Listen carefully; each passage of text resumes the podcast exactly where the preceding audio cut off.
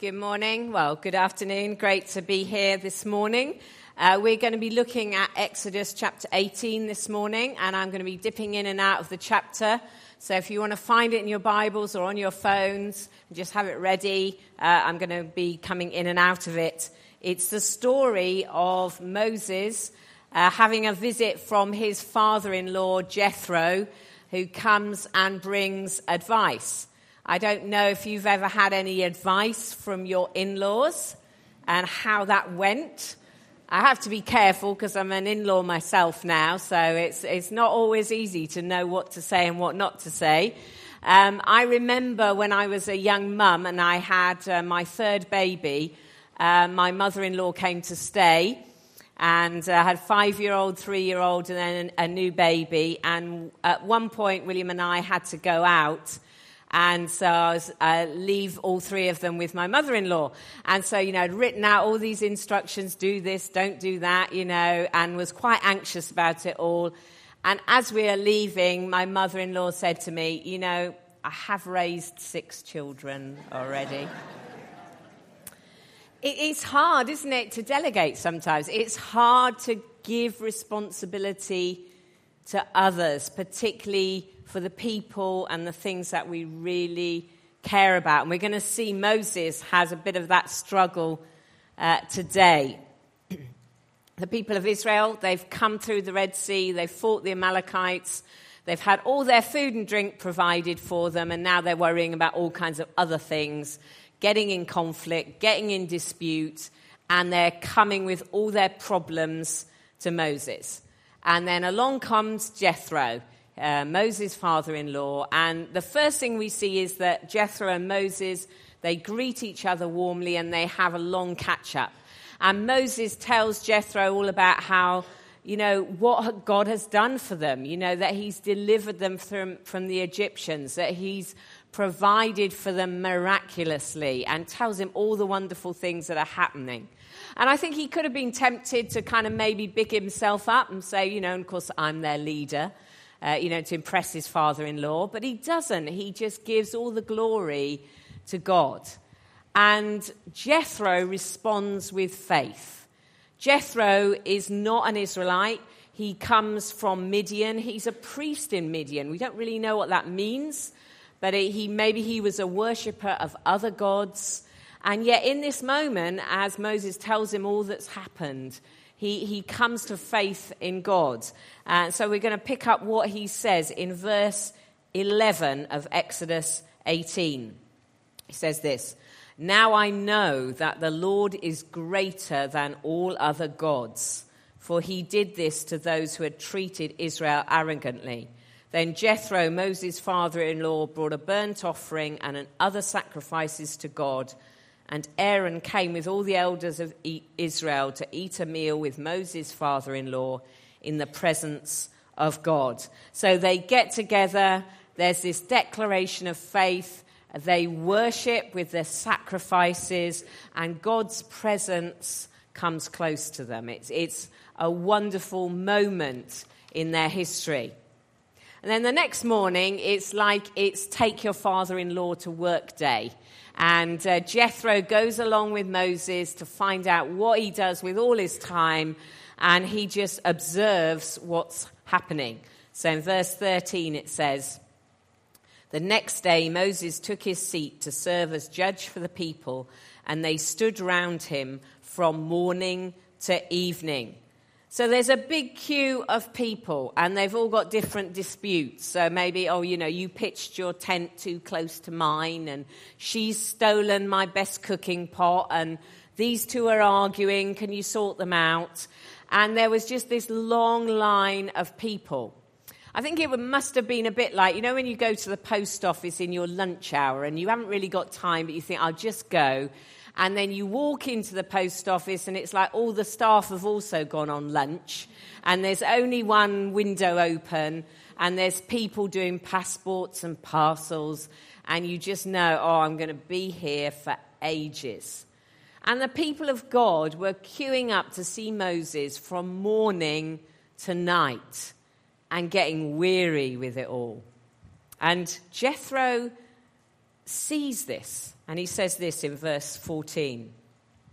When his father in law saw all that Moses was doing for the people, he said, What is this you are doing for the people? Why do you alone sit as judge while all these people stand round you from morning till evening? Moses answered, Because the people come to me to seek God's will. Whenever they have a dispute, it's brought to me, and I decide between the parties and inform them of God's decrees and instructions. Now remember, the people are in transition. They've come out of the oppression of Egypt. They don't have a legal kind of framework. They aren't really a nation yet. They're just, just coming together. And Moses, I mean, he's a remarkable leader. Whenever he hears from God and obeys God, great things happen. So it's natural that they're going to go to him for everything that they need. He is the spiritual father of this community, this nation. I wonder what it was like for Moses. Is he thinking, well, you know, these people, they're very prone to moaning.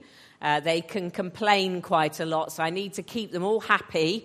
I need to solve things as quickly as I can.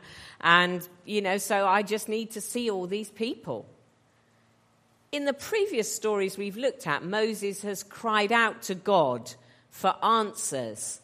But I don't know, in this passage, it feels like he's just giving them his own wisdom. And it's not, there's nowhere implied that he's disobeying God, but it's like he's just doing what he needs to do, what's in front of him. I wonder if you know that feeling when you're really busy and there's lots of people coming to you. Maybe your email inbox is full and there's lots going on, that you just do what you have to do and you lose a bit of perspective. And this morning, I hope you can maybe just reflect a little bit and see your priorities again. Jethro would have remembered when Moses came back from that burning bush moment when God had called him to lead the people of Israel out of Egypt. And in that moment, Moses had been like, I can't lead these people, I can't do this.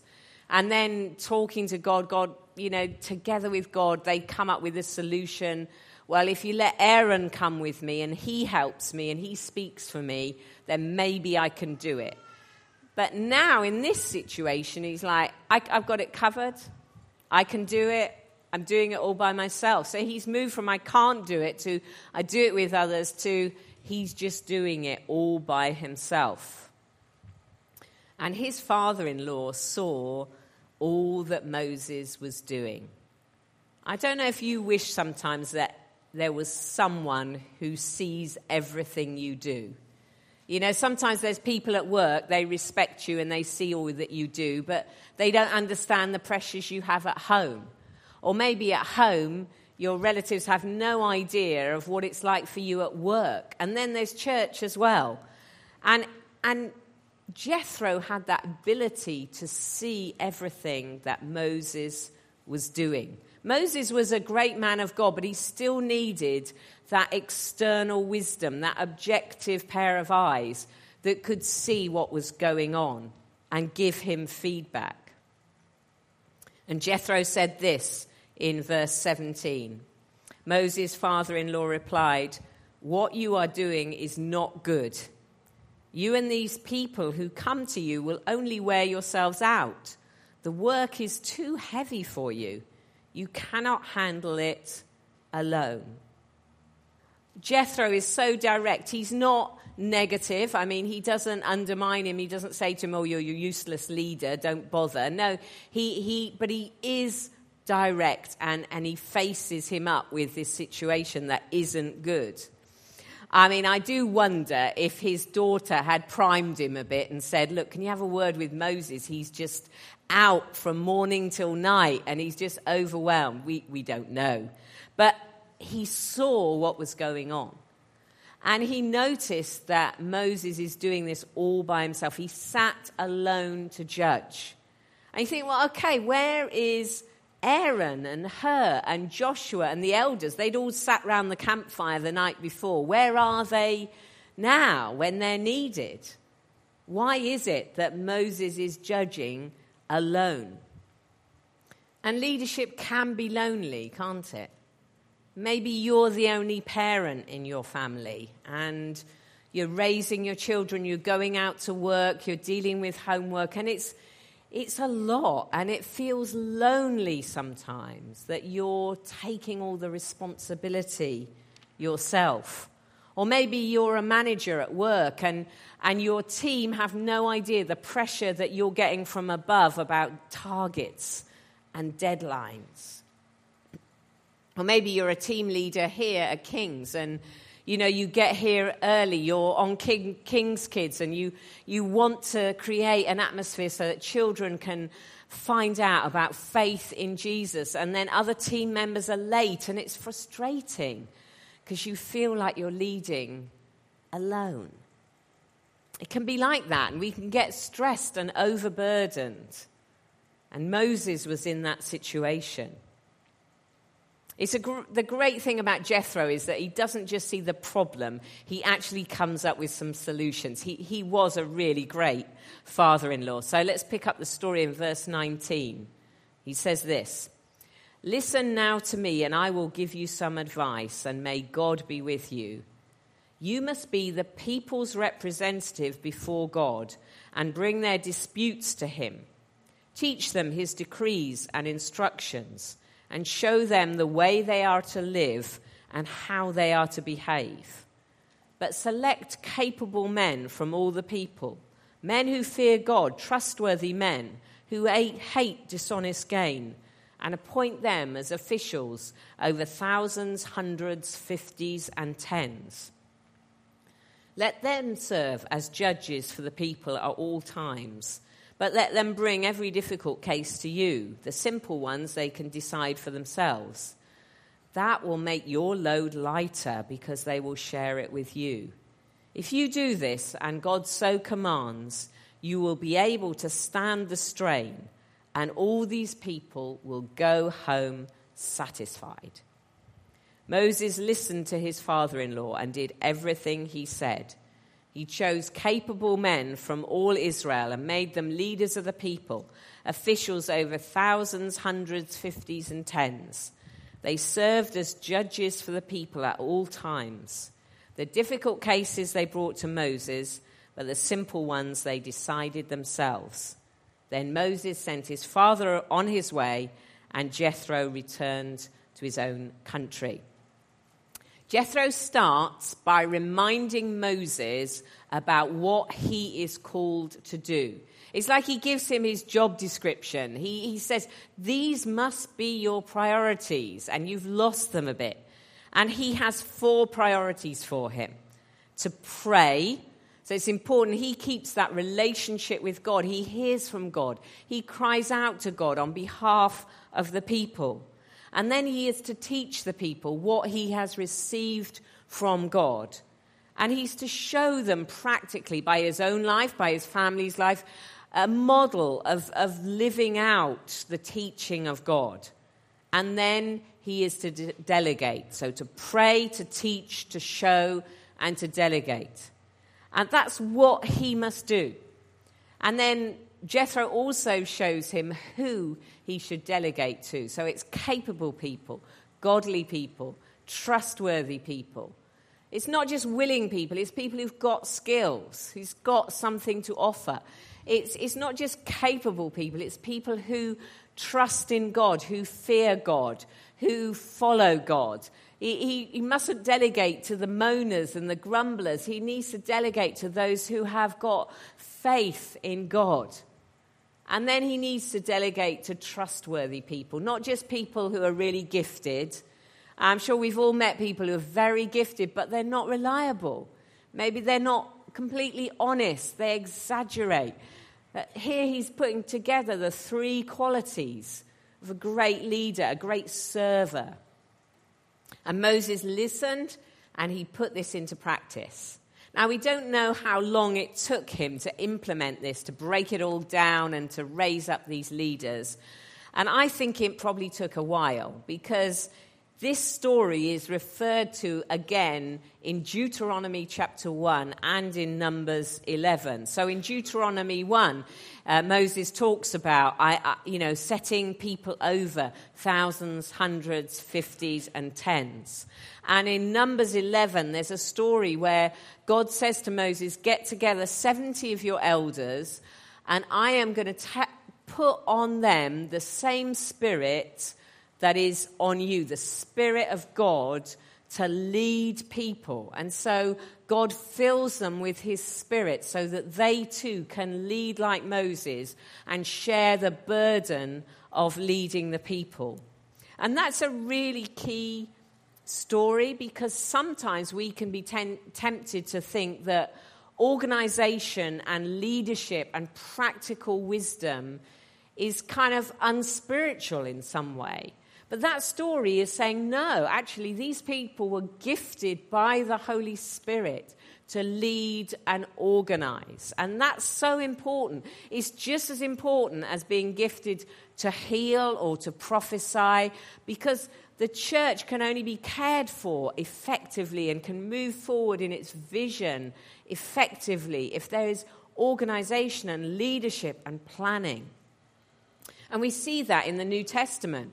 I mean, in the New Testament, between resurrection of Jesus and the coming of the Holy Spirit at Pentecost, uh, the disciples met together to pray. There were about 120 of them, and there were 12 apostles. So it's a pretty good ratio one apostle to 10 people, a bit like the tens we see there. But on the day of Pentecost, when the apostles preach the good news and tell everybody that if you repent and believe and be baptized, you can come into the kingdom of God, 3,000 people are saved. And two weeks, two chapters later, there's 5,000 in the church. And daily, people are being added. And you think, wow, how did they organize themselves? How did they look after all those people? We know that we, they met in the temple and in homes. And the temple was easy because the temple was right in the middle of Jerusalem. It's a massive building, so everybody knew where to go to. And you could literally gather thousands of people in the courtyards. So there, the apostles could pray and teach and show people how to live. But how did they do that with 5,000 that needed to be in people's homes, also learning, praying, teaching, showing. Somehow they managed to delegate out to hundreds and hundreds of people who welcomed people into their home and in small groups shared together. I mean, we have a pretty good system for our small groups here at King's. We work very hard behind the scenes to organize it, our King's Life, our sign in process. And we have, most terms, about a thousand people across the church in groups. But I know that our system doesn't always work out. I mean, sometimes people sign up for a group and whether their bit of paper gets lost or their email can't be re- you know, read no one follows up. And that's really sad when that happens. Or maybe they go to a group and it's not as friendly as they hoped it would be. And I really hate that when our system doesn't work well. But we're human and imperfect. And things didn't always work out well in the New Testament either. Because not only did they meet in the temple and in homes, but they also decided to do some social action too. And so they fed many widows, a bit like we feed people at the feast on Wednesday nights. And there was a bit of trouble around that. So let's dive into Acts chapter 6 and see what happens as they try to meet the needs of the growing number of people coming to them. Acts chapter 6. In those days, when the number of disciples was increasing, the Hellenistic Jews among them complained against the Hebraic Jews because their widows were being overlooked in the daily distribution of food. So the twelve gathered all the disciples together and said, It would not be right for us to neglect the ministry of the word of God in order to wait on tables. So there's this long queue of people needing feeding, and the people at the back, the people who felt overlooked, were the Greek speaking widows. So there was like a bit of a racial tension going on there as well. Not a good situation. And so the 12 apostles get everybody together. And I think, you know, you immediately think, oh, they're going to say, let's all work harder. Uh, let's get here earlier. Let's work till later. I'll get my wife cooking as well, and all will be well. But they don't. They go back to their fundamental call. And they say, This is a bad situation. We mustn't neglect our calling to minister the word of God. And they must have come from a place where they believed that there were all the capable, gifted, spirit filled people in the congregation to meet the needs of the ministry that was evolving. So their reaction was not to work harder themselves, but to hold on to their call and to delegate this work out to other people in the church. And we read this in verse 3 Brothers and sisters, Choose seven men from among you who are known to be full of the Spirit and wisdom. We will turn this responsibility over to them and give our attention to prayer and the ministry of the word. I love that. There's this just turning responsibility over. There's no guilt, there's no pressure. They see what needs to be done and they empower people to do it. This proposal pleased the whole group and they choose Stephen, a man full of faith and the Holy Spirit, Philip, Prochorus, Nicanor, Timon, Parmenas, and Nicholas from Antioch, a convert to Judaism. They presented these men to the apostles who prayed and laid hands on them. And we see from the names that they are also a diverse group, so they represent the people who are being served, and therefore that brings security to the people of God. And I love what happens next in verse 7. So the word of God spread, and the number of disciples in Jerusalem increased rapidly, and a large number of priests became obedient to the faith. And so we see that as they give over responsibility, as they empower people to work in their gifting, then there's just more and more growth and more and more people flood in. And priests who were leaders in the Jewish faith, I wonder if they looked on and they saw, well, okay, maybe there's space for us to lead too. Maybe we can do something too. We won't have to kind of start from the bottom, we can get involved too. And, and that's the wonderful thing about delegating. It, it raises up more leaders and it encourages people. And you know, if we're going to see the fourth site flourish, if we're going to eventually get to a third meeting here at Catford in the new year, we're going to need people to take on new responsibilities. We're going to have to give people space to use their God given gifts to empower and release people. You know, I could give you kind of a description of how that might happen and break it down to team leaders and our organizational structure. I could have a slide where, you know, you've got Steve Tibbert, he's our senior pastor. He's away on sabbatical at the moment, so do keep praying for him. Then you've got our elders, then you've got the staff team, and then there's just the rest. But that would be misleading because that would sound like a business organization. But actually, this is not, this is the church. This isn't a pyramid, it's actually like an inverted pyramid. Because at the bottom is Steve and the elders, and their role is to set the direction and the vision of the church and to bring safety and security of doctrine and a sound foundation. And then the staff team, their responsibility is to implement and develop and equip and train.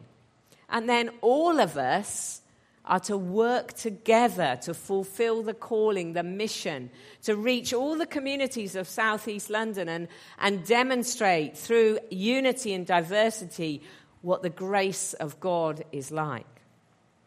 We see this pictured in Ephesians chapter 4, this, this principle of equipping the church. It says this in Ephesians 4, verse 11.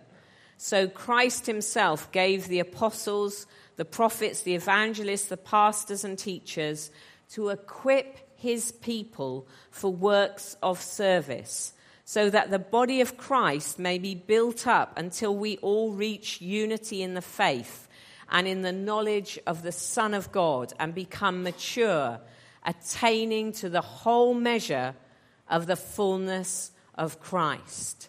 It's only as we work together, as we equip one another, that we grow up, that we use our gifts, that we come, become mature. We are the church together. Amongst us here at King's, there are many capable, godly, trustworthy people. And we want to help you flourish and lead and serve, and whether that's here in the church or out in the community. We don't always do that perfectly, but that is our heart. You know, sometimes people say to me, oh, you know, the church should do this or the church should do that. And what they mean is the staff should do something. But actually, we are all in this together. And we all belong together. And at the end of the meeting, if you want prayer, you know, don't come to a pastor. There's a brilliant prayer team. They're equipped and filled with the Holy Spirit to meet your needs. Let's respect and empower one another. Now, you may have noticed that in both these stories, it is men who are delegated to and raised up in leaders. But ladies, don't worry, okay? Because in the New Testament, we see, and in the Old Testament, we see women also empowered to serve and to lead.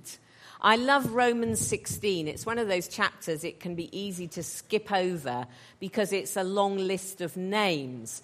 But in Romans 16, Paul, who is a great apostle, uh, evangelizes all the known world of his day. He lists all the pe- many people who've helped him, and many of them are women, who he names as co workers who he names as people who have mothered him and empowered him. So, ladies, we're in this too. Men and women, young and old, whatever our background, we are called to play our part in the body of Christ. So, as I close, who do you relate to in this story?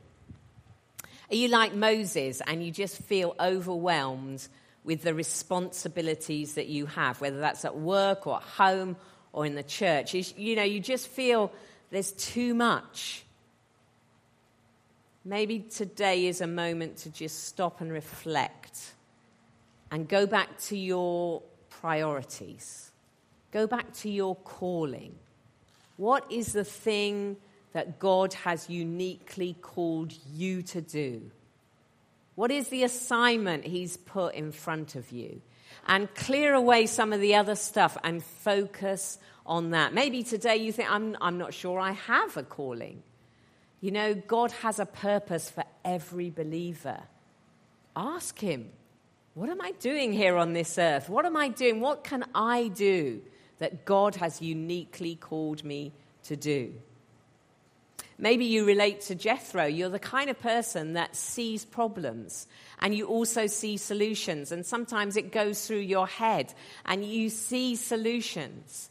We need you. We need you to find your voice, to, to encourage other leaders, to come alongside people and positively and graciously give feedback. You know, he doesn't, he doesn't rubbish Moses, he lifts Moses up. Let's, let's encourage one another and bring feedback that we can do better and do well. I wonder what happened the very next day. I mean, did Moses get out of his tent, walk over to the place where he always sat and people queued up to meet him and settle their disputes? And he, did he think, oh, okay, I need to remember what Jethro said? And so, as the people are just gathering, he maybe he picked someone out of the crowd and said, um, Yeah, I know you. Will you come forward? Can you stand next to me? Could you deal with the first 10 people? Could you listen to them and pray with them and, and, and bring truth to them? And oh, you over there, yeah, I know you well. You're a trustworthy person. Can you take 50 people over here and, and, and deal with them? I, I trust you and I'm here. I'll back you up. And people began to take responsibility. People came out of the queue and became part of the team. And I wonder today if there's some of you, you need to come out of the queue. and be part of the team here at King's. You know, uh, maybe it's literally out of the queue. This morning you were queuing up at electronic registration, and, and God is saying to you, Look, you're techie, you could help with this.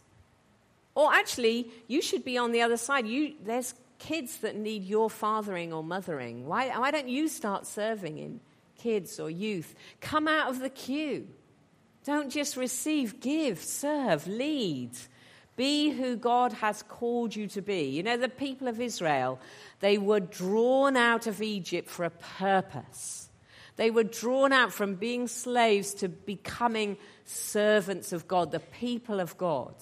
They were called out of following to leading, from grumbling to governing, from the queue to the team. And God is calling you this morning. Let me just pray. I'll ask the band to come up. Lord God, we thank you that you have a purpose for every one of us, every believer. You have a purpose for us.